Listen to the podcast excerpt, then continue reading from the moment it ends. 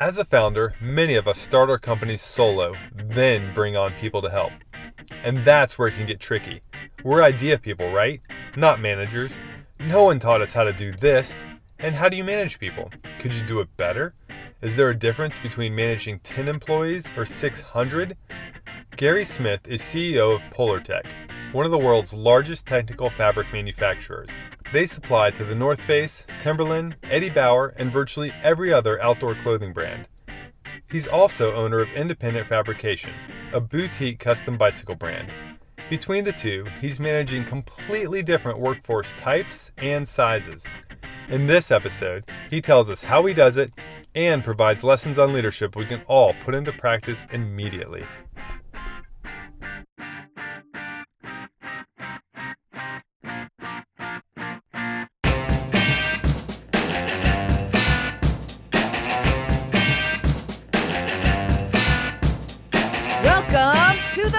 Cycle, the podcast by Tyler Benedict that explores the startup stories and growth tactics of hundreds of entrepreneurs, plus his own tips and tricks learned over two decades of launching, running, and growing businesses, including BikeRumor.com, the world's largest and most popular cycling tech blog.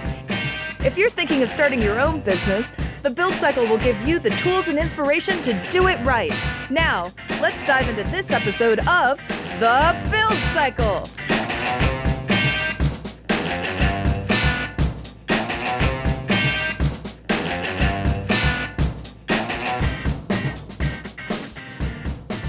Gary, you have been the head of some of the largest outdoor apparel brands, currently CEO and I believe chief marketing person for Polartec. Prior to that, you spent eight years at Timberland, and prior to that, uh, McKinsey & Co., a large consulting company. Uh, before we kind of dive into the, the nuts and bolts of your management style between these big companies and your other, uh, almost sounds like kind of a pet project in scale – uh, independent fabrication a customer bicycle brand. Uh, tell us a little bit about your background. Sure. Um, well, I started my career uh, working for United Technologies Corporation, uh, manufacturing things like jet engines and elevators and car parts, uh, big, you know, many billion dollar conglomerate. And um, and then you know went to grad school and joined McKinsey and Company uh, as a consultant coming out of grad school because my wife was applying to PhD programs um, got to travel the world and thought it would be a relatively short-term gig and ended up um, really enjoying it and building a practice and becoming a partner. And then joined timberland uh, ran operations and product and then had commercial responsibility for the outdoor business and the work boot business. And um, and then uh, kind of along the way got uh, got involved in a reality TV show um, with CNN um, and that's when I met the guys in independent fabrication and um, we the reality TV show was a show called The Turnaround that used to be on CNN on Saturday mornings, and the premise was big companies help small companies. And IF, Independent Fabrication, had been struggling, and they applied to be on that show. And they came to Timberland and asked if we would be the big company mentor. And so, you know, I brought my team down, and we filmed the episode. It was a pretty interesting experience, all in, and got to know the crew. And they built a bike for me, and a few years later they were going to go out of business if someone didn't uh, take a leap of faith and and um, write a check, and that's what I did. So, um, you know, yeah, I think it's I think it's fair to call it a uh, a passion project. It's you know it's a very interesting, it's a great brand, it's a great product. It's got a long you know now 22 year history, and um, you know very loyal uh, fan and dealer base around the world. Yeah, so let's uh, kind of dive right into the independent fabrication things. I remember from a conversation I had a while back is that there were maybe a couple of different people looking at putting money into IF, and it, it sort of just kind of fell apart, or the people backed out, and you were like, "Well, I'm just going to do it on my own." Is that accurate yeah, I mean, recollection? Uh, sort of, yeah. I mean, practically speaking, you know, by the end of 2007, uh, they had no options. They, you know, they they being, you know, IF had been formed, you know, by six people who were refugees from uh, the demise of Fat City Cycles, you know, back in 1995, and you know, by the time I met them, only one of those six original founders was still there, and it was an employee-owned co-op, which was, you know, interesting in concept, but practically it didn't really work. And you know they had never been properly capitalized, and you know there was lots of lots of infighting, um, as you can imagine. When you have a, everybody's a chief and nobody's an Indian, and everybody's an Indian, nobody's a chief, depending on what's convenient. That was one of the things that was obvious to us when you know when our I took my Timberland team down and we did the did the show back in it was either 04 or 05 I can't remember, and um, so by the time you know we got to the end of 2007, you know they had pretty much exhausted all all opportunities for financing, and like I said, they dug themselves into a pretty big hole, and somebody was ultimately going to just put a chain on the door. And um, the only the only practical solution would be you know what, what the industry typically call an angel investor, somebody like myself that you know kind of viewed it as a passion project, wasn't overly rational or analytical about it, and you know was willing to give it a, another chance. And that's effectively what happened. I mean, it was never intended to be you know a full time gig for me certainly, um, and uh, you know I'd hope that uh, I could you know play a very minor role in it. You know, just kind of make sure that that my money wasn't being wasted. Um, but you know, within within weeks of writing a fairly large check, uh, you know, the the gentleman that ran the front end of the business and then the fellow that ran the back end of the business got in a fist fight in front of me. So it was, you know, typical small business stuff. And as you know, as a big business person, you know, you just don't you don't expect that type of thing, um, or you're not used to it anyway. So right. it was it's been an interesting interesting experience. But um, you know, my my wife and I have owned it now for over ten years, and um, it's you know it's in a it's in a really good place. You know, it's one of those it's one of those brands and businesses that if you try to blow it up, I think you ruin it. You know, it's uh, you know it's hard to trade cachet for cash. So. Yeah, well, and so in those ten plus years that you guys have owned it, has it turned around and become a legitimately profitable business? And and is it growing, or are you intentionally capping it, or is it kind of like self capping? Um, it's a it's a little of both. It's it's um, you know it's a healthy business. It's you know it's a difficult business because you know it's very subject. It's a global business, and that's one thing that I'm proud of. You know when I when I first uh, when I first bought it, one of the first things I did was really emphasize the international part of the business, and you know, thankfully so because that's really kind of carried the brand through some tough tough times in the U.S. market. Um, you know, in the in the last, you know, ever since the financial crisis in 2008, you know, for the better part of the last decade, there's just never been a time when you know all four regions of the world are firing, you know, simultaneously. You know, Western Europe's had its difficult times, North America certainly had its tough times, and you know, Asia's a mixed bag. So, you know, there's always two or three markets, you know, uh, sprinkled around. You know, right now, um, you know, Singapore is doing really well for us. Japan's healthy. Korea's tough. Uh, the has always been a strong market you know the U.S. is really mixed. You know, some decent signs of life on the West Coast, particularly in the in the tech region up Northern California. But you know, other than that, you know, the cycling industry in North America is in a in a difficult place right now. So it, it's you know it's it's it's a good business. It's what I would call a lifestyle business. You know, you can make a living, but if you're an investor and you're looking to make uh, you know a disproportionate return, it's not not the place to be. You know, it's a it's you're, you're making bikes one at a time you know, with with you know skilled craftspeople, and you know we're a big small shop in the sense that you know um, we've got a core of people who've been there for you know for a very long period of time, and they represent the kind of the rocks, and then you know it's not an easy thing. It's not fungible. You can't just hire people in and and ramp up your capacity because it's not a homogenous product and the skill set takes time to learn and so on. So it's um it's just a very it's a very it's a fascinating business. And I can tell you as as somebody who spent most of my career in big business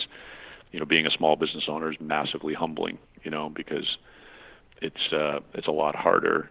You know you don't have you know the infrastructure and the staff and everybody around you. You know you can start your day with a list of 10 things that you want to get done. And if you get one or two done you're lucky because you know everything will just kind of hit you out of out of the left field. And you know you don't have that leverage that you have in a big organization. So yeah, you never know what kind of fires you're going to have to put out on any given day, especially when you have a few employees. Yeah, so it's, uh, it's um, but it, it's in a good place. You know, I think you visited us shortly after we moved, and we've been we've been in New Hampshire now for you know going on seven years, and you know it's a great place. It's really really nice nice place to live. It's a nice place to work. It's uh, you know we built the you know we renovated an old mill and we built it out to our to our needs and you know it's uh Yeah, it's a really cool area. It's beautiful. I, yeah. would encourage anybody if they're ever up in middle of nowhere, New Hampshire, to go check it out. it's only an hour north of Boston. It's it's it's the it's the settled part of New Hampshire. Yeah, it, it's quaint for sure. So it's this is more of just like a, a side note commentary based on what you said about intentionally growing that international business for IF because it's I'm guessing almost predominantly, if not totally, a custom bike brand. You guys aren't really making like stock offerings, are you? No, you know we've had fits and starts, and you know I continue to, um, you know, with my wife Tony, who runs the place on a day-to-day basis. You know, we aspire to have, you know, particularly in our our steel road product, uh, steel crown jewel. You know, we we try to have a few stock geometry frames, you know, on the peg, so that if someone called and they wanted to pick their their paint color and decals, we could turn it fairly quickly but we just can't ever seem to get ahead. You know, it's you know being a custom business and you know having a robust backlog. Every time we seem to get a few quote stock frames on the peg, you know, they get sold, and then we just don't have the capacity to replace them because we're busy with customer orders. You know, which is a good thing.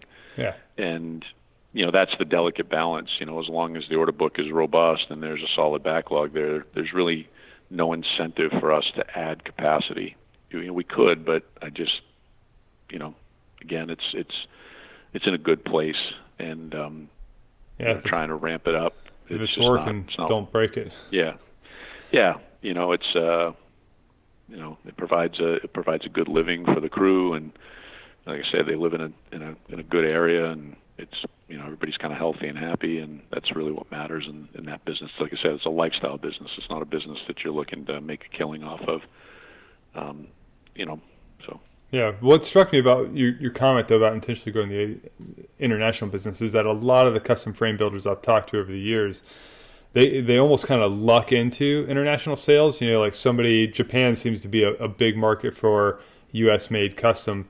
You know, they'll they'll mm-hmm. completely luck into somebody finding them on the web and and ordering a couple bikes, and then all of a sudden they have this little tiny pocket of sales in these foreign countries with hugely loyal fans but it sounds like you had a more deliberate approach to that. And I'm kind of curious, is that because you were coming from these global brands like Timberland and you sort of knew what to do, or did you do you feel like maybe you lucked into that as well?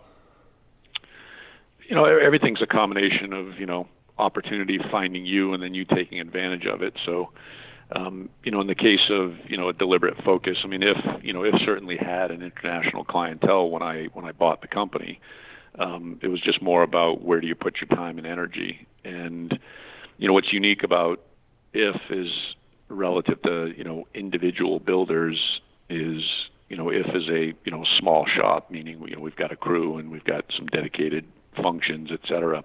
And we sell predominantly through dealers. You know we'll sell direct to folks if they want to come to our shop and you know we've got a fit studio there and so on.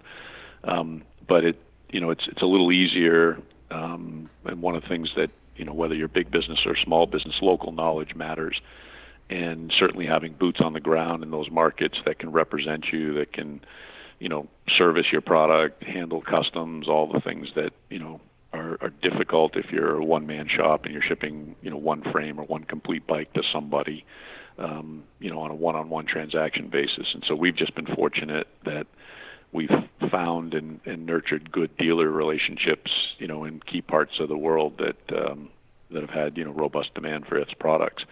You know, and some of those relationships, you know, they come and they go, but um, you know, for us, it's really it's about having that that dealer, you know, in a given market that can really service the market, or in some cases, multiple dealers, depending on the geography. So you guys are relying on dealers in those foreign markets as opposed to uh, contracted or full time sales reps and people? Oh, absolutely. You know, and because um, again, you know, all we're all we're typically shipping is the frame and the fork. You know, and then the the dealers building it up locally. Um, you know, there's there's instances where we're shipping complete bikes. You know, we just we just shipped a fleet of, you know, 12 complete um, stainless steel, you know, SSR stainless steel road bikes to a tour operator in Mallorca, which is kind of cool. Um, but um, you know, for the most part, you know, putting a frame in a box and shipping it to a dealer who's working with their customer locally to, you know, spec out the bike, build it up, make sure that everything's dialed in when the customer takes delivery of it. Cool. So uh, uh, let's dive into the management stuff because that's really what I wanted to talk sure. to you about. So you went from running this global company, Timberland, to running a ten-person boutique bike brand. How did your experience at that at those global corporations inform your management style at IF? Well, again, you know, for me personally, that was accidental. You know, I didn't intend to get directly involved in the day-to-day uh, management, if you will, of, of IF. But it just, you know, and I guess if I had if I had thought more deeply or done a little bit more due diligence on, you know, the state of affairs and the individuals, I should have known better. um, you know, I, I think, you know, any any company, whether it's a big company or it's a small company, you know, professional standards certainly matter, and you know, treating people with, you know, respect and and you know, having accountability, you know, so it's uh, you know in a small company, like I said, particularly the situation that I inherited if you know there was a lot of infighting and backbiting, and um, you know it's not productive and it can become really cancerous after if you know if, if it goes too far, and so you know creating actual measurements, you know, and goals and you know just being you know somewhat analytical and disciplined about it. Not not sucking the life out of the thing and the spirit out of the thing but just you know keeping people anchored and aligned around look you know the objective is to serve the customer. They won't give us cash for anything. And so let's um, let's put our energies towards serving the customer externally as opposed to fighting internally or bickering about who's adding more value you know et cetera. And they, you know that's that's a lot of the situation like i said in this you know idealized employee owned co-op there was this notion that everybody's an equal but practically speaking that's not it's not the case, and so there was lots of discord over who was doing what, especially when you know the financial results weren't satisfactory and you know, you're having a tough time paying the bills. Yeah, nobody wants to take blame for that. So, did you have to instill, uh, you know, like job titles and specific tasks for people, and and make sure that they were kind of each person living up to what they were supposed to be doing?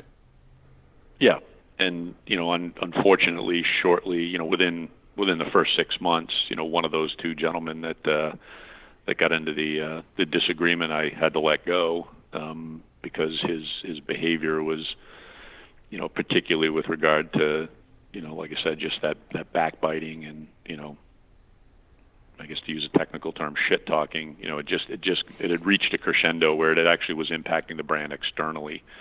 Um, you know, I'd received a call from from another you know custom bike builder that he had been saying things about and you know it just it just got out of hand and so it was you know it was best to kind of have him move on and you know start a different chapter in his life and um you know things settled down you know after that in particular and you know we got into a pretty good groove and you know the next sort of you know big disruption was when you know a few years later when we actually moved the company north and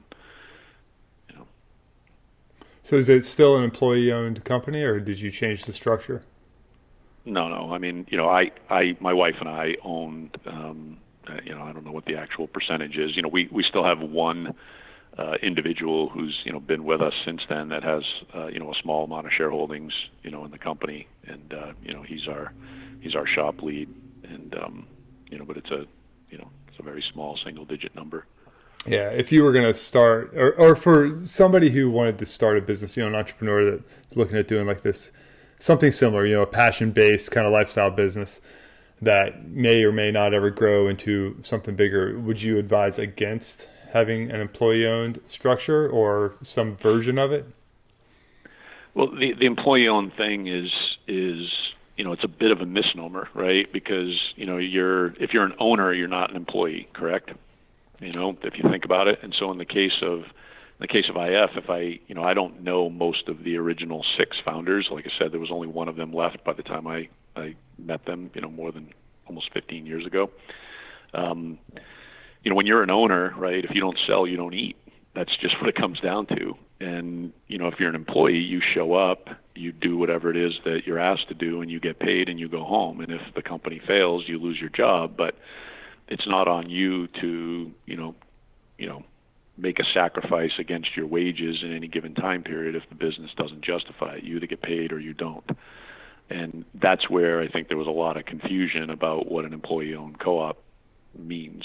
And So in the case of IF, for example, like I said, by the time you know the end of 2007 rolled around, these guys had dug themselves into a pretty massive hole, meaning, you know, material suppliers, part suppliers, et cetera, were no longer willing to extend credit or terms, you know, because they hadn't paid the bills, but they had always paid themselves first, and that's the opposite of what an owner does, you know. And if you talk to you know some of the well-known uh, individual builders out there they can tell you you know when times are lean they suffer right? And that's part of being an owner you know. Like i said if you don't sell you don't eat. And um i, I think you know i think there's a, there's a big myth around this employee owned co-op thing it just you know in general i you know find an example where it's really worked Right. Um, so one of the and I'm I'm hesitant to pigeonhole any particular generation, you know, like saying Gen X, Gen Y, whatever on this, but I think sure. one of the I, I don't even know if prevailing like so I've I know people who own companies who employ a lot of people in aging and range from fresh out of college to mid 30s. And one of the struggles they face is these people really taking ownership of what they're doing and and really trying to work above and beyond maybe what their little niche is. So when you walked into IF and maybe even with Polartec now, um, but when you have people who are used to operating one way, maybe it's their way, and they think they're doing it right, and you know everybody else is doesn't know what they're talking about. They're so smart. How do you go in and manage a group of people like that and get them to turn around and see the bigger picture and, and operate more as a team. Yeah, again, I think you know, to me, you know, the way I define leadership is getting people to do things they otherwise wouldn't have done without your involvement. You know, that's it's really pretty simple, and and in a perfect world, you would do that in a way where once you stepped aside, they wouldn't even realize, you know, that that's what had happened, and so I think it's it's very important whether it's an individual or an enterprise, whether it's a small enterprise or big enterprise. If you're the leader of that enterprise, your job is to is to create some sort of inspiring mission, you know, for that for that enterprise. And you know, in the case of a custom bike builder, you you legitimately have to believe that you are building the best bike you can, or you know, in some cases, you could say we make the best custom bikes in the world um, and you have to sort of be able to back that up by saying what's different about what you do versus somebody else who could do that. And so in the case of IF, it's interesting. You know, um, it's a phenomenal brand. You know, I, I you know I travel the world, whether it's for Polartec and and you know anytime you know I somebody that's involved in the cycling space like i said you know there's 20 22 years of history now the brand is just revered and and has this you know incredible aura about it and when you peel that back and you go even a little bit deeper on it, it's all about um, you know Richard Sachs one time early on, you know, he was actually pretty helpful to me, um, you know, when I got involved in this. And Richard said, you know, Gary, what you got, you you know, IF is a dude brand. You know, it's got some attitude, it's got some swagger to it, and part of that is you know the the sort of you know the the the origin story, and you know there was a moment in time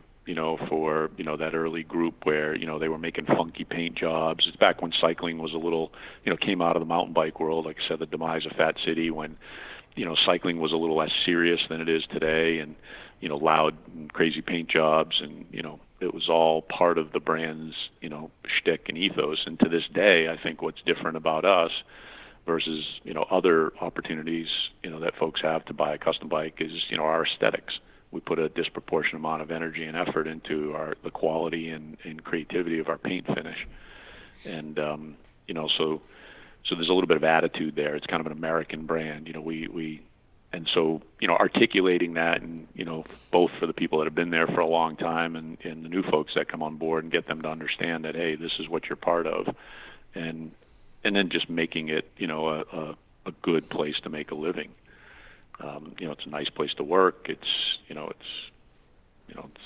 professional. It's you know, it's in a good location.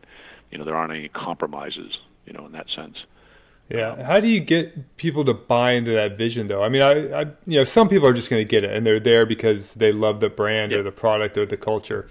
But for other people, because especially as you grow in size, you know, like you're not going to find well, I don't, maybe you will, but I think it gets less and less likely that you're going to find, you know, a hundred or a thousand or ten thousand employees that all are just sure. super driven by that culture. So, what are some of your tactics and tools for getting that buy-in? Well, I think part of it is it's you know again whether it's a big company or a small company, you know you know you know enterprises companies right they have an organization structure just like a military does right and there's a lot of analogies to the military and if you study corporate you know evolution in history. There's all kinds of linkages and whatnot. But you know in our case you know we've got a good core of people you know two individuals that come to mind. You know Sean Estes who like I say he you know he manages the fab side of the shop. Sean's been with us. You know he wasn't one of the original founders but you know he certainly predates me. So he, he's been with IF for I don't know 15 plus years. And then Chris Rowe, who runs the paint side of the business. You know, those two guys are the rocks. You know, they they understand you know the origin of the brand. They've seen you know the good, the bad, the ugly. Um, you know, Chris in fact left during some of the dark days, and he came back. And um, you know, so having that core. Um, you know, it's it's no different than you know big enterprise like Timberland or Polartec, where you know it's not just me, right? I've got my my team, and and you all have to be aligned at at the top, and you got to kind of push that down into the organization. It's it's you don't have to get everybody to buy into it, and you know if I could just without you know going sideways here too much, you know, one of the things about, you know, a custom bike builder like IF, you know, whenever we have an opening, and it's rare that we do, you know, you get inundated with applications, and a lot of them start with, you know, I want to build bikes. It's always been my dream, blah, blah, blah. I, I tend to not gravitate towards those folks because, you know, at the end of the day, and especially if you talk to some of the older, um, you know, builders who've been in the game for a long time, the one-man shops, like I say, you know, I mentioned Richard and others, you know, that's, it's hard work.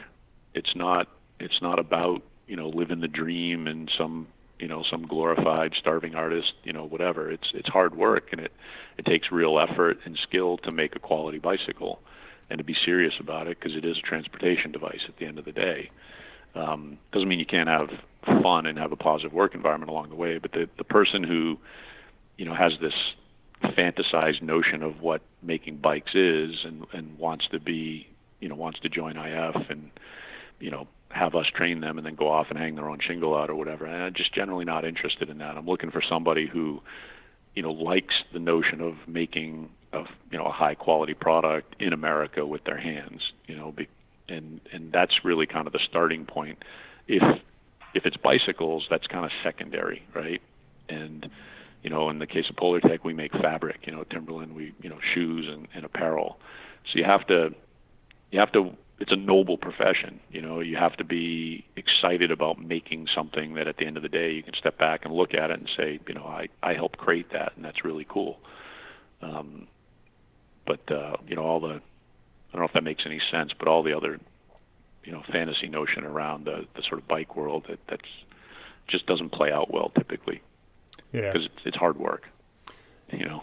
Yeah, people have to be motivated by the right things, and it sounds like sometimes you know what might seem like the obvious thing like i really want to build custom bikes is maybe not the best thing because once you know like i've seen it done and i know how hard some people work uh, at building the frames and you know yeah it's not glamorous it's you're in there welding cutting sometimes in a garage that's hot yep. and you know no ac yeah well, we, we've we've you know we fixed that. Like I said, when we built our place out, you know it's it's got great light and it's got air conditioning, and it's got locker rooms and showers. It's a beautiful place to work, you know. So we kind of made it a really nice place to work. And and like I said, the the the first again, whether it's you know fabric or or bikes, the you know do you take pride? Do you view making something as a noble profession?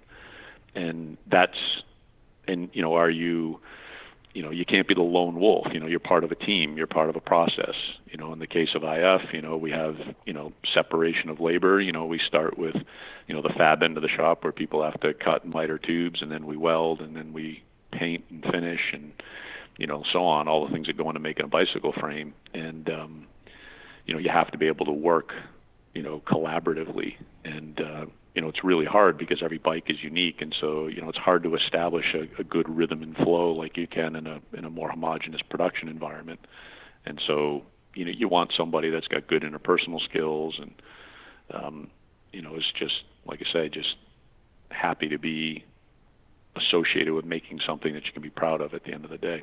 Yeah. So one of the things when we were talking a few weeks back at the Polartec event, it was one of the key differences is like with a manager in a small company, like when you're on duty at IF, might be just as likely to be taking the trash out as the next guy in the office. Whereas with Polartec, obviously, you know, there's a whole system of staff and probably contractors to do all the different tasks. You know, tr- taking out the trash sure. is just one example. When you're at the smaller thing, when you're at IF, like what are some of the the management challenges of a small company that are unique to a small company that you deal with? Yeah, well, like I said earlier, and you know, your take out the trash example, you know, that it's just this lack of leverage, right? You don't have this big infrastructure around you, whether it's body count or systems or whatever, you know, and so, you know, you have to, you know, it may be a cliche, but you got to wear multiple hats. You know, literally, you know, you're the janitor one minute, and the next minute you're making a decision on, you know, the the merchandising of the model line, or, you know, whether or not to, you know, market and advertise in a given, you know, venue or or publication or whatever. So, you know, you it's you just have to be super flexible, and you have to have a low ego. You know, it's it's a like I said, it's a really humbling experience. You, there's no room for that's not my job. You know, and you know in a small company you know everything's your job everything matters um, and if you see something you know you bend over and you pick it up you know if you see something on the floor if you see you know something that needs to be cleaned you clean it you know and uh, you know you lead by example. It's easier in a small enterprise because if people see you doing it as the quote owner you know ideally they would take a little bit more pride and you know right. you know, step up and, and and do things. And you know again you know that's what's made good fit versus others who haven't been successful at IF is when people come in and, and have that spirit of, you know, hey, I, this is going to be generally speaking my job, but I know that because, you know, this is a highly custom product that you know I might have to lean in and help somebody else out, you know, and move from quote one department to another, right? I mean, you've seen the shop; you can walk from one end to the other in you know or a few minutes. It's not there's no room for divisions and you know all the other nonsense. And I I struggle with that even in big companies because people want to just sort of get in their silo and in their narrowly defined scope of things and not really step out of it. Um, yeah, I was going to st- start to transition to uh, Polartec. So, you know, with IF, you said you've got 10 employees there. Polartec, you're just under 600 globally. So, how does the management experience at something small like IF translate to Polartec? Like, how has the how has your experience with IF informed your management style at Polartec? You know, it's actually it's actually been super helpful um, because you know Polartec's an interesting. Uh, it's a big small company, and what I mean by that is it's big in that the brand is you know is got you know a long and storied history, and you know I would venture to to to say that you know just about anybody around the world that is active um, you know in any kind of outdoor athletic pursuits they have something in their closet that features Polartec fabric you know it's that pervasive um, and you know it is a very global brand. You know we have customers you know around the world in uh, you know every market every region of the world. Um, but at the end of the day we're an ingredient brand. We're making something that goes into something else. We make fabric. And so, you know, you've got your big global brands like North Face and Patagonia, and uh, and then you've got you know brands you've never heard of unless you live in you know New Zealand or you know uh, you know a specific country. You know, every country in Western Europe still has their indigenous brands. You know, whether it's uh, Millet in France or uh, Ternua in, in Spain or Norrona up in the Scandinavian region, et cetera. And they're you know they're all customers. So um, you know, as a percentage of a typical garment at retail, you know, the fabric represents, you know, typically single digits of the cost of that item. And um, so we're not huge in terms of our revenue profile. We are we are a big fabric brand, um, but we're we're very big in terms of our reach and the complexity. You know, um, we have you know folks you know managing and selling our product. You know, all around the world. I came in this morning, and you know my um, you know global managing director of sales and marketing. He's he lives in Marseille, France, and he's here today because we have um, we have a French journalist coming in tomorrow, and we have uh, a customer from Japan coming in to visit us tomorrow. So it's it's good. So uh, again, that big small thing. You know, how do you keep how do you keep consistency you know, as people are spread out, um, again, it's a lot of you know, bigger challenge I have, you know, versus IF is IF I can get everybody together fairly quickly, or I can walk around the shop and talk to everybody in a short period of time. I can't do that here because we're spread out around the world in different time zones, and so communication becomes more difficult, and we have to make a more formal and structured effort against it. So every quarter we have a rally, um, and that's actually next Monday. So you know myself, I'll I'll kick it off with a you know State of the Union, if you will. How how are we doing? Um, and then we'll have you know two or three others speak, and and we simulcast that globally. Um, you know I think it's recorded so people can listen to it later. Um, we try to do it early in the morning, you know, U.S. our headquarters time here on the East Coast, so that it's not too late in, you know, Asia or, you know, even in Europe when you have six, seven hour time difference. Um, so what are, what are some know, of the differences in your management style and then management structure when you go from you know 10 to 100 to 600 or more employees? Well, you, you you know again in a larger organization you have more layers, and you know you want to be careful that you you don't have too many layers, but you definitely need you know some span breakers, if you will, um, because you know you you run out of bandwidth if you have too many people reporting at a given level, um, and so you know it's it's it's just there's more formal structure, like I said, because you need to cascade things down and up through the organization. You need to have the you know the actual structural mechanisms to make that happen, and so you know, my direct reports are either they're functional leaders or, or geographic leaders or whatever. And so when we get together and have a staff meeting, you know, the expectation is that they in turn would share that information with their respective staffs and so on. And as you cascade information down the organization, and you also get it, you know, flowing the other way. Um, like I said, you know, we've got a relatively flat structure at IF you know it's a it's a small company. You know you've got my wife and I as the owners and then you've got you know Sean who leads the fab end of the shop and Chris who leads the paint end of the shop and then you know folks who uh, do respective tasks. And so you know it's not hard to communicate up or down. You know we're very accessible um, you know in a bigger organization you got to you got to have the structure and you got to have the vehicles to make that happen how do you know when it's time to add a layer you know like so there's a, a, certain number of people reporting, and then I would say, you know, all right, wait, we need to funnel this through one. But what, what's what are some guidelines you think work for knowing when and how to add layers of management? Yeah, I don't I don't think there's anything formulaic to that, but um, you know when you when you see a bottleneck in information flow either up or down, then you you real then you understand or realize that there's somehow there's a constraint there. Um, you know, or if somebody is struggling, you know, hopefully, um, you know, people at a certain level in the organization, you create an environment where they're they're self-aware and self-confident enough, and and where they'll raise their hand and say, hey, look, I'm you know I'm I'm struggling here. I need to I need to restructure things. Um, I, I have to I have to pause for a minute though and say that you know I, I just think in general big business you know, is is oftentimes too quick to play the structural card. And you know, I go back to you know, decades ago. You know, there's a, a gentleman named Peter Drucker who's you know, kind of a, a very highly regarded academic and and you know in the world of business and business strategy. And one of his famous sayings is "structure follows strategy." And so, if you think about any enterprise, there's many many ways you could you could organize. You could organize around product types, you could organize around geography, you could organize around functions, et cetera.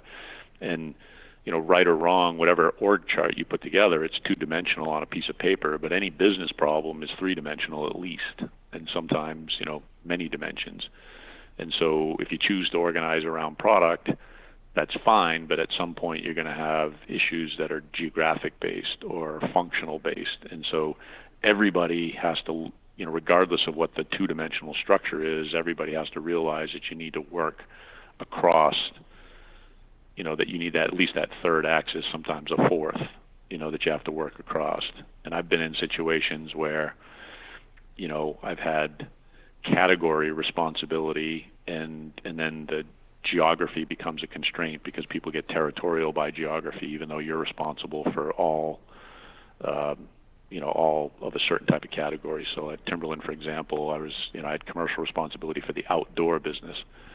Well, that's great, but what happens when outdoor products are sold in non-outdoor distribution, right? Whose responsibility is that? Well, it's everybody's responsibility, and so you just have to work it out instead of arguing over who gets credit for the sales of hiking boots in a department store because department stores the casual guys distribution, not the outdoor guys distribution. You know what I'm saying? Yeah. There's always those there's always those things that come up, and so you know it's really important that you know everybody in a big organization, regardless of their title, regardless of the structure, you know the predominant structure, that they understand that you're here to serve the customer and you know do the right thing for whether you know everybody answers to somebody whether it's an individual proprietorship privately owned company publicly traded whatever. We all have investors that you're that you're trying to generate a return for and you do that by serving a customer well. And so you know when I was the outdoor guy at Timberland I didn't I didn't get too hung up about it well I need to control the sales of of my outdoor products in non-outdoor distribution. It was like look I just want to make sure that you know, if there are people who have a need, if there are consumers who have a need and they want to buy an outdoor product in a non-outdoor distribution, that I was working with my colleagues who are responsible for that outdoor, non-outdoor distribution, to make sure that my product was assorted properly, so that we could we could fulfill that need in the most efficient way and get the sale for Timberland. Um, it sounds like one of the classic challenges of having a commissioned sales force is that, you know, like people don't necessarily want to help somebody else because it means it's probably dipping into their own revenue. So is that a case where you would need maybe one more layer above? So now you have like outdoor general and then underneath them you have like outdoor category and general retail category for outdoor or something. Yeah. So, you know, in the case of something like that, you'd, you'd obviously, you know, we had our product people um, in the outdoor category, and I'll use Timberland as an example. They were very uh, aware of, you know, where the opportunity to sell outdoor product was and what was nuanced about those different different distribution channels and the customers that operate in those dis- different distribution channels. So in the in the pure outdoor distribution, let's take uh, you know a sport specialty uh, store, you know, um, that is, you know, typically in an access, uh, a gateway community to, you know, recreation area or whatever. You know, we all know and love, you know, whatever your local outdoor store is. Um, the best way to go to market and serve those types of accounts was with an independent sales force because they're not big chains that have buyers and, and corporate headquarters that you can visit and, and so on, like an REI or a Dick's Sporting Goods or whatever and it, it it's it's a lot of time and energy to to visit you know all these individual accounts that are you know in a given territory. And so when you have an outdoor uh, rep agency that carries a portfolio of brands you you know you obviously want to pick your your independent reps carefully but it's in your best interest to have you know uh, those folks that have a, a portfolio of brands that they're bringing to you know their accounts in their territory and and again they're they're commissioned and you know if they don't sell they don't eat and so uh, you, but there's scale efficiency by having your brand go along with other brands in their bag so to speak um, I don't know if that makes sense. yeah, yeah. I'm just uh, like in my head, I'm trying to think like when it's almost like the example I used earlier, where like so when you're having maybe the let's just say somebody was selling Timberland stuff to Walmart, and then somebody else was selling to REI. And how do you get them to work together when it makes sense? And it's almost like you could just have one person above them, or you could have one person just hiring yeah. the individual sales reps for all those plus mom and pop shops. It, it's kind of like I guess you have to play it on a case by case to see what makes sense if you need a layer in there or not. Yeah, and in, in the case of you know big what we you know what generally is called in the industry national accounts. You know, like a you know a, a a, a nameplate like a Dick's Sporting Goods or whatever that has you know doors in virtually every major uh, community across the country. You know, you, you oftentimes have a dedicated selling team um, that reports up to a management structure that is more focused on managing national accounts. They have different requirements, different demands, et cetera, and then you know, when you have, you know, more distributed, you know, independent rep force or, you know, even even your own in-house sales agents that are covering a given territory and covering a wide variety of, of different types of doors, you know, the sales management skill set required, you know, on top of that is different. Yeah. But they're all, you know, at the end of the day, they're all selling, right? And trying to service an account and, and make sure that the assortment in that account is proper and that the account has everything that they need to actually get the product to sell through once you sell it in. And um, you know, because selling doesn't stop with you know the order, right? You know, it's it's super important to you know support your your you know in, in our case, you know, when it's a small company like if you know we do whatever we can to you know be of service to our dealers if they're you know if they're having customer appreciation events or whatever they're trying to do to generate business. You know, we try to be as supportive as we can, and you know, at a big national accounts level, if you know Dick's is running a promotion or whatever, you know, you want to you want to be there. For Polartec, it's you know we have we do a lot of joint marketing because we're not we're the ingredient, and it's the the the apparel brand that is in those distribution points. So we'll we'll go in and we'll run clinics in support of a given brand so that the sales associates, whether it's an independent dealer or you know big chain dealer or whatever, that they understand the technology.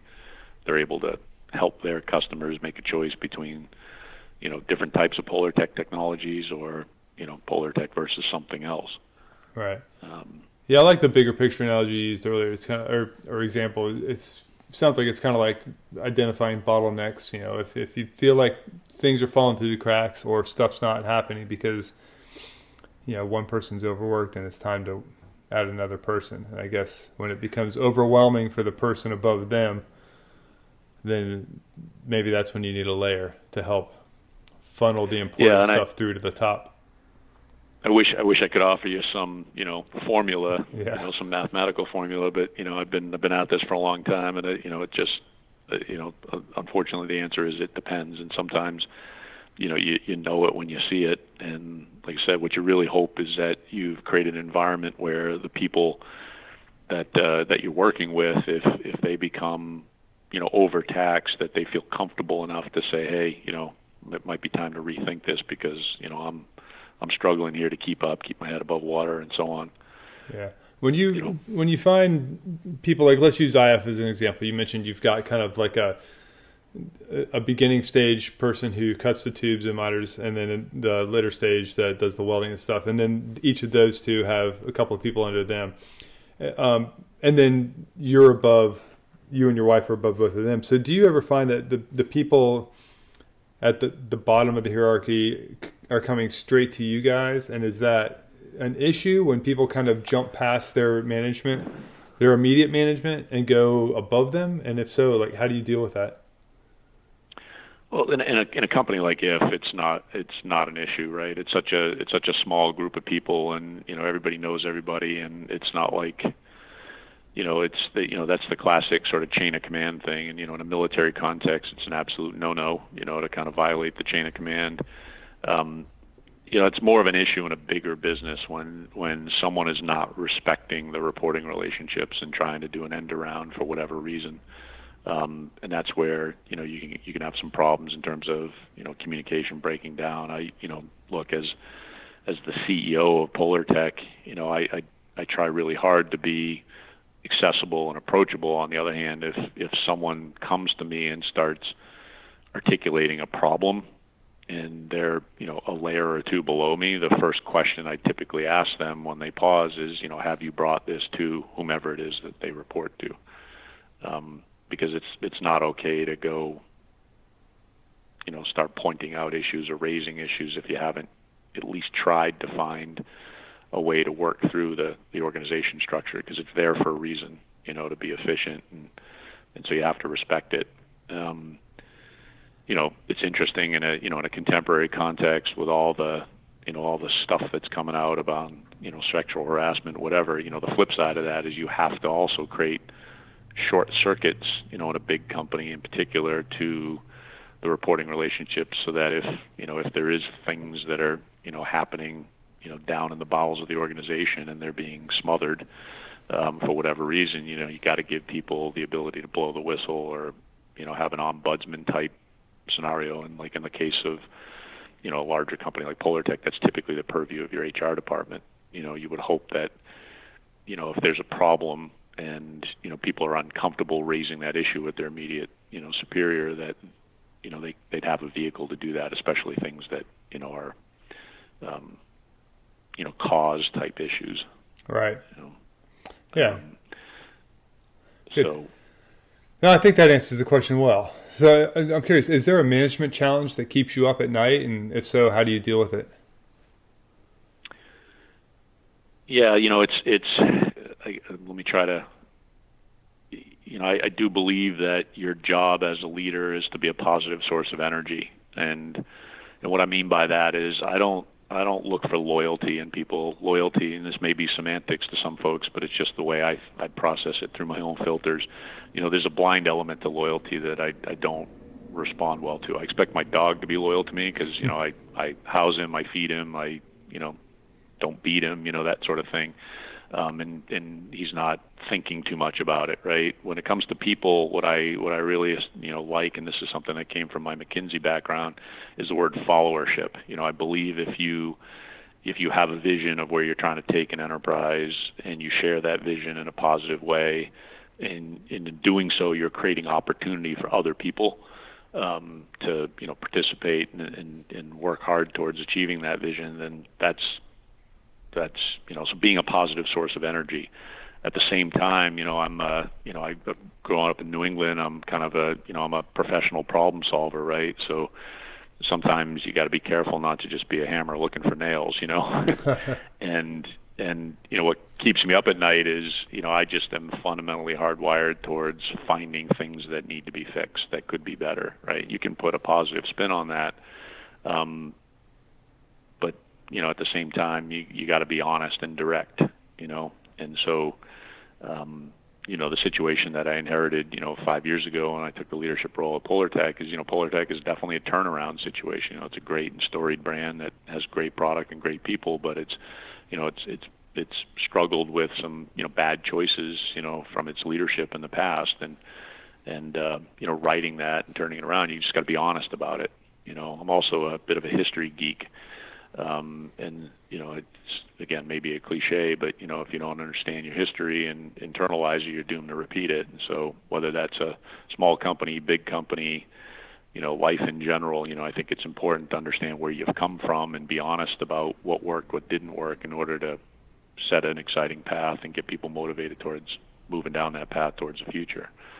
So I just wrestle constantly with you know how honest and direct can I be at a given moment in time and have people take that in the right spirit Yeah. versus you know the notion of needing to be a positive source of energy and um, you know uh, you know I'm not a I'm not by nature a you know a cheerleader you know I just I you know kind of I work really hard and always have and you know my idea of retirement is to work really hard just on different things you know and uh you know so you know I, all you can do is just lead by example Yeah. Uh, Well, that made me think of a couple things. Uh, one is that you know I've, I've I like when you say you're a hammer looking for a nail, and, and you know looking for problems to solve. And I think like I have a similar mindset. I just I, I kind of call it a different thing. You know, for me it's okay. We fixed something or something's going good, and that's great. But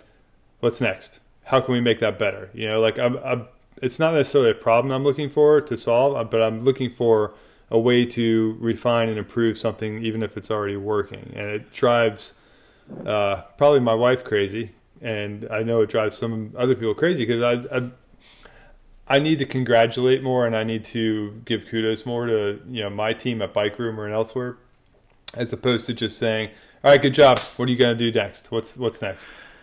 Sure. You know, again, I, I think it's, um, you know, it's a fine line, right, between, you know, the, the older you get, I guess the, you know, the definition of wisdom is you, you at least understand your own limitations, you know, um, and, you know, I don't want to be a hammer that's looking for nails. I want to be a complete toolkit. You know, it doesn't mean uh, I am fundamentally wired to solve problems. That's you know that's how I've gotten anything that I've ever achieved. It's because you know I've taken initiative and you know I've looked for opportunity, and when I found opportunity, I did my best to make the most of it.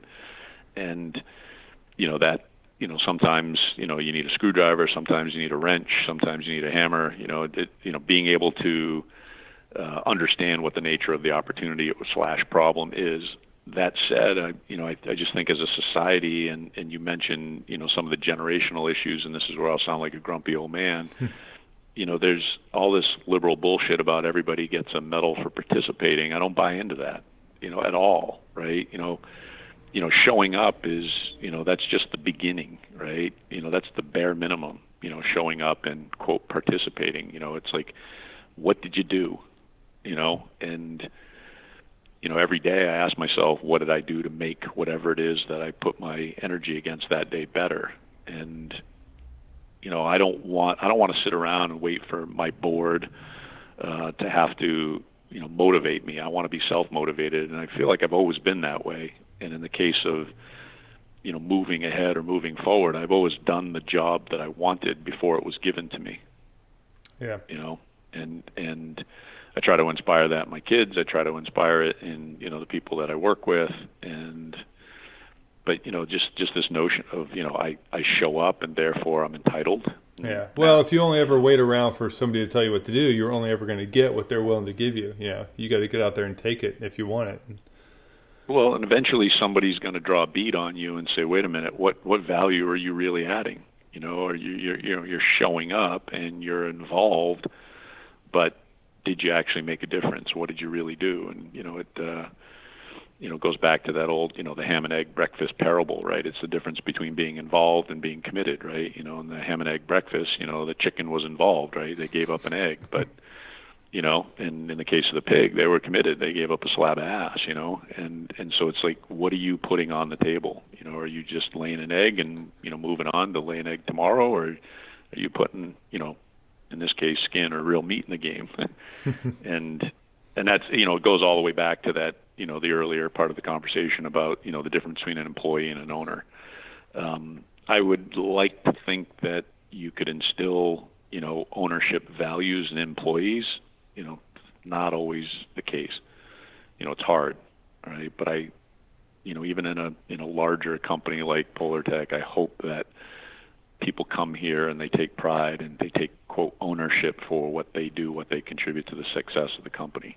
Yeah, I think it'd, it'd be worth that. This from talking to some other people is being I don't know if careful is even the right word, but like you want people to take ownership in what they're doing and, and feel pride in it, but at the same time, you got to be careful that some people aren't feeling entitled because say maybe they've been there for a long time or you know whatever reason they have. Because I think ownership is good, whereas feeling entitled uh, is is entirely the wrong thing. It's sort of unmotivating. I don't know if you run into that. All all the time, you know. I mean, there's there there's there's no room anywhere you know, for entitlement. I mean, it's just it's a it's a self-absorbed, it's a really negative thing. You know, it uh, you know, no one, you know, you're you're entitled to what you earn, and in the literal translation of what you earn, and you know, you you have to make a difference in what you do. Yeah. Um, so we're coming up an hour, and I want to be respectful of your time, but I still have a few questions. And, and one of the things you and I talked about real briefly a couple weeks ago too, I don't know if you remember, was uh, what you can and can't get away with as a leader or a manager at small companies versus big companies, and, and not anything bad, but you know, like at IF, you guys are probably a pretty close knit team, and you're you're very jovial with them. You know, much as I am with my team at Bike Groomer but some of the jokes we make, some of the things we say would not fly in a larger, more corporate environment like Polartec. And maybe you could speak to that a little bit about like how you how you need to act as a manager based on the type of crew and the size of crew you have underneath you. Sure. Yeah, I mean one of the one of the hardest things that I've had to learn is you know I'm a I'm a fairly casual person, um, and you know as you as you grow in responsibility and and your title grows you know you have to be cognizant at some point you know and it's it's not a it's not a good thing but you just have to be aware of that people really listen to what you say right? And you know particularly in a big organization where you have layers and you know routines and you know people are trying to get ahead and you know you can't you can't ever be callous about what you say because someone may in fact try to inter- you know act on that. And you know that's that's the that's the hardest thing to you know you want to be you want to be natural you want to be who you are but in a big enterprise you do have to be a lot more sensitive. Um, you know I've been an officer in a publicly traded company you know and obviously there's implications you know legal and and regulatory about what you can say and when you can say it where you can say it. Um, you know so that's you know when when it's just you and and like you say a, you know a, a small close knit group of folks that you know behave more like family and still I would I would I would like to hope and and again I think it's particularly relevant in the current context of you know all these uh, you know abuses coming to light and claims being made and so on that I would hope that everyone in the enterprise gives their colleagues the benefit of the doubt. Um, now, if you give the enterprise and your colleagues the benefit of the doubt and they prove you wrong, then that's that's the opportunity for you to you know make a claim, so to speak. But I do I do worry a little bit that we've become so not political correct's not the right word, you know, as a society, but there there are people who are looking to play gotcha.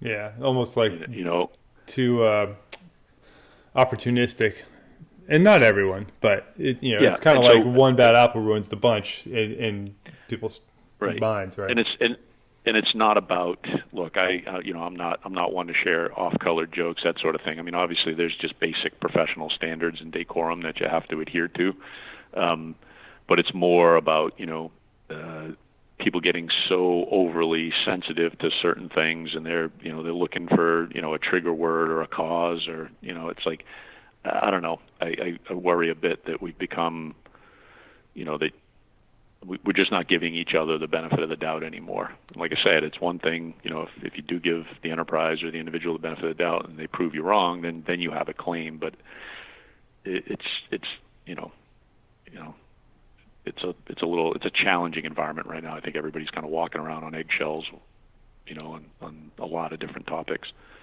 Yeah. Um, so switching to a possibly more positive subject. sure. So among founders, yeah, I think delegation of duties seems to be one of the hardest things to figure out. So for entrepreneurs running a small startup, what are two or three pieces of advice you'd give them on that topic? Yeah, I've I've always I've always been a big believer in a rising tide lifts a leaky boat, you know, and you know one of the challenges that entrepreneurs have because you know they tend to be the quote founder, you know, they had the the sort of ownership of the idea or whatever, you know, the business model. Um, you got to just let people do their thing. You know, I, I I'm a huge fan of everything I've ever achieved. It's because of the team that I've surrounded myself with, and you know, I've I've just had great success. I've had some failures, but I've had more success than failures. Just giving people opportunity. You know, um, we all at some point somebody took a chance on us, right? You know, I can think back across my career and to you know very specific examples where you know my career took a different turn because someone recognized something in me and gave me an opportunity. And um, I think you know, rather than view it as, you know, delegation or task management, I just view it as opportunity creation. And that's the that's actually fun, you know, it's like you're giving people an opportunity, you're giving them a gift. And uh, you know, I've tapped people, I've pulled them, you know, out of the bowels of the organization and given them the opportunity to demonstrate that they can do more and, you know, you just get you get incredible things out of people and, you know, I try not to be you know, just don't judge, you know, don't put too much stock into, you know, what their background is or isn't. You know, I just, uh, you know, bet on athletes. You know, when somebody shows initiative, just take advantage of that. You know, let them run. And I think entrepreneurs struggle with that, you know, generally speaking, and that's why, you know, typically the transition from, you know, a startup to a professionally run business, you, you know, usually there's some sort of ugly um, some ugly transition between the founder and you know professional management.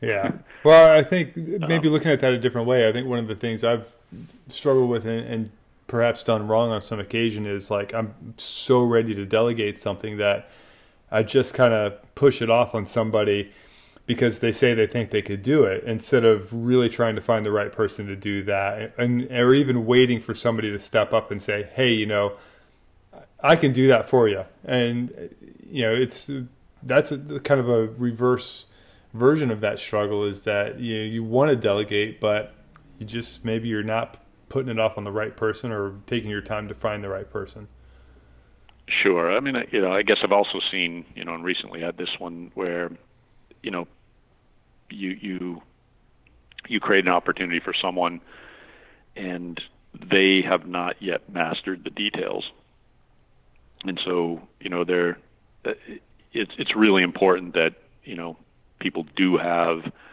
you know a solid foundation before they step up. And you know typically that involves you know you can't you can't you know I, one of my favorite saying you can't rise above the details until you master the details you know because and I think you know particularly in bigger organizations where you've got you know this climb the ladder mentality and everybody's trying to get to the next node you know you really have to you really have to have mastered you know certain things before you can move up because just for no other reason than to be able to you know call bullshit um and so yeah you don't you can't just you know can't just blindly give people responsibility when they're not ready for it you know you got to create an environment where um you have some confidence that they have the skill set, and if they don't, you're able to step in and help them out, or at least, you know, nurture them for a period of time until they can they, until they can run on their own. Yeah, good advice. Uh, anything else you'd add on the general topic of management? Yeah, it's uh, you know, you know, I'm just it always reminds me, you know, there was uh, Lee Iacocca back when he was managing Chrysler, you know, and Chrysler was at the time winning tons of awards for, you know, design, you know, car of the year, this sort of thing. But at the same time, they were at the bottom of the, you know, quality rankings, and so, you know, he was at a car show where they had just won another award for design, and the reporter thought they'd you know, they played gotcha with him and they said, you know, Mr. Iacocca, you know, um, how do you reconcile winning all these design awards yet your quality's at the bottom of of the rankings? And you know, he, without skipping a beat, he said to the reporter, he said, "This would be a great job if we didn't have to make the damn things," you know. and you know, I always kind of flip that around, you know, particularly when I'm uh, involved in you know people issues, and uh, and to say, you know, this would be a great job if I didn't have to manage people, you know. um, because you know the, the everybody loves the product side and the customer side and so on, and you know unfortunately you know we're uh, we're all unique individuals and it takes all types, and you just have to, you know I think that's the key to managing is recognizing that you know, you know other people aren't you, and we all have our own filters that are a function of where we were when you know, and it does take all types and you know um, not all leadership styles are the same and you know, I think if you surround yourself, you know, diversity tends to get, you know, narrowcast as, you know, just about color and race and gender and you know, it's diversity is about, you know, people who can compensate for your shortcomings. You know, I uh you know, and surrounding yourself with people who have complementary skill sets, that's that's key. Like I say, rising tide lifts leaky boats, you know, so um you know, people management. You know, I like I said earlier, you know, I underestimated the people component when when I invested in IF, you know, I you know looked at it, you know, like a big business person, you know, great brand, great product. I didn't didn't I grossly underestimated the people challenges, even though I'd had, you know, a reasonable uh, a reasonable level of insight into what some of those challenges were versus you know is that that reality TV show that we had done previously. So, you know, awesome. Managing managing people is tough. yes, it is. Are there any uh, books or other resources that you'd recommend for people that want to to kind of take their management skills to the next level, or just figure out how to get started? You know, honestly, I you know I'm not a I'm not a huge fan of the self help business book genre, um, and for the simple reason that it tends to be you know seen through the lens of an individual right which you know there's there's some value in that um i'm a huge history guy like i said earlier and i just think you know leadership takes many forms you know and and just understanding you know conflict and and success and I like biographies and that sort of thing. I mean, I just take bits and pieces from from all over the place and but I just I, I, I do find that you know, I think it's interesting, you know, as somebody who's formally educated in business, you know, at the undergrad graduate level, that there's no history course on business. And, you know, the business of history is fascinating. You know, how enterprises evolved, how structures evolved, um, you know, how things have changed, you know, where there's been disruptive technologies or, you know, distribution channels like, you know, Amazon and the internet and so on. Um, you know, there's, there's, history is informative. Yeah. Any good autobiographies or biographies that you you particularly love? Um, you know, one of the one of the one of the ones that I read recently, and I was just talking to somebody about yesterday, is Keith Richards. You know, hmm. um, from the Rolling Stones, right. biography, Life. No, but I mean, you know, it's it's it's fascinating. You know, here's an individual who, um, you know, has has had a very interesting life, and and um, you know, one of the things that I thought was, you know, he was he was a heroin addict, you know, for for a big chunk of his life, and you know, he's somewhat unapologetic, but he's very introspective. Um, and you know, there's a lot to be a lot to be gained from from from that. So cool. Check it out. Well, thank you very much for your time. I really appreciate it. I learned a lot. My my pleasure. All right. Cheers, Tyler. See ya.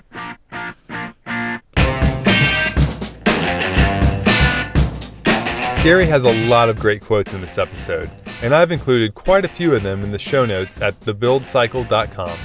Some of my favorites include It's all about treating people with respect and accountability. When you're the leader, your job is to create an inspiring vision. And Diversity tends to get narrowcast as just being about gender and race. Diversity is about people who can compensate for your shortcomings. Surround yourself with complementary skill sets. We're all unique individuals. Towards the end, we talk more about leadership than management. Ideally, if you're inspiring people to do good, meaningful work, then you're being a leader. Show them why what they're doing matters, and it's probably less likely your team will need constant management and oversight. My challenge for you is this talk to your employees about what's important to them. What opportunities do they see for your company? Where do they want to contribute? Take notes. Then step back for a day or two and create a vision that everyone can buy into. Give people roles and responsibilities that challenge them to achieve goals that are both personally fulfilling and benefit the company's bottom line. Thanks for listening. If you haven't already, please hit that subscribe button on iTunes, Stitcher, or wherever you listen to podcasts. I've got some amazing guests lined up and some killer ones already on the books worth checking out. Here's hoping you manage some real growth and prosperity in the new year until next time, keep building.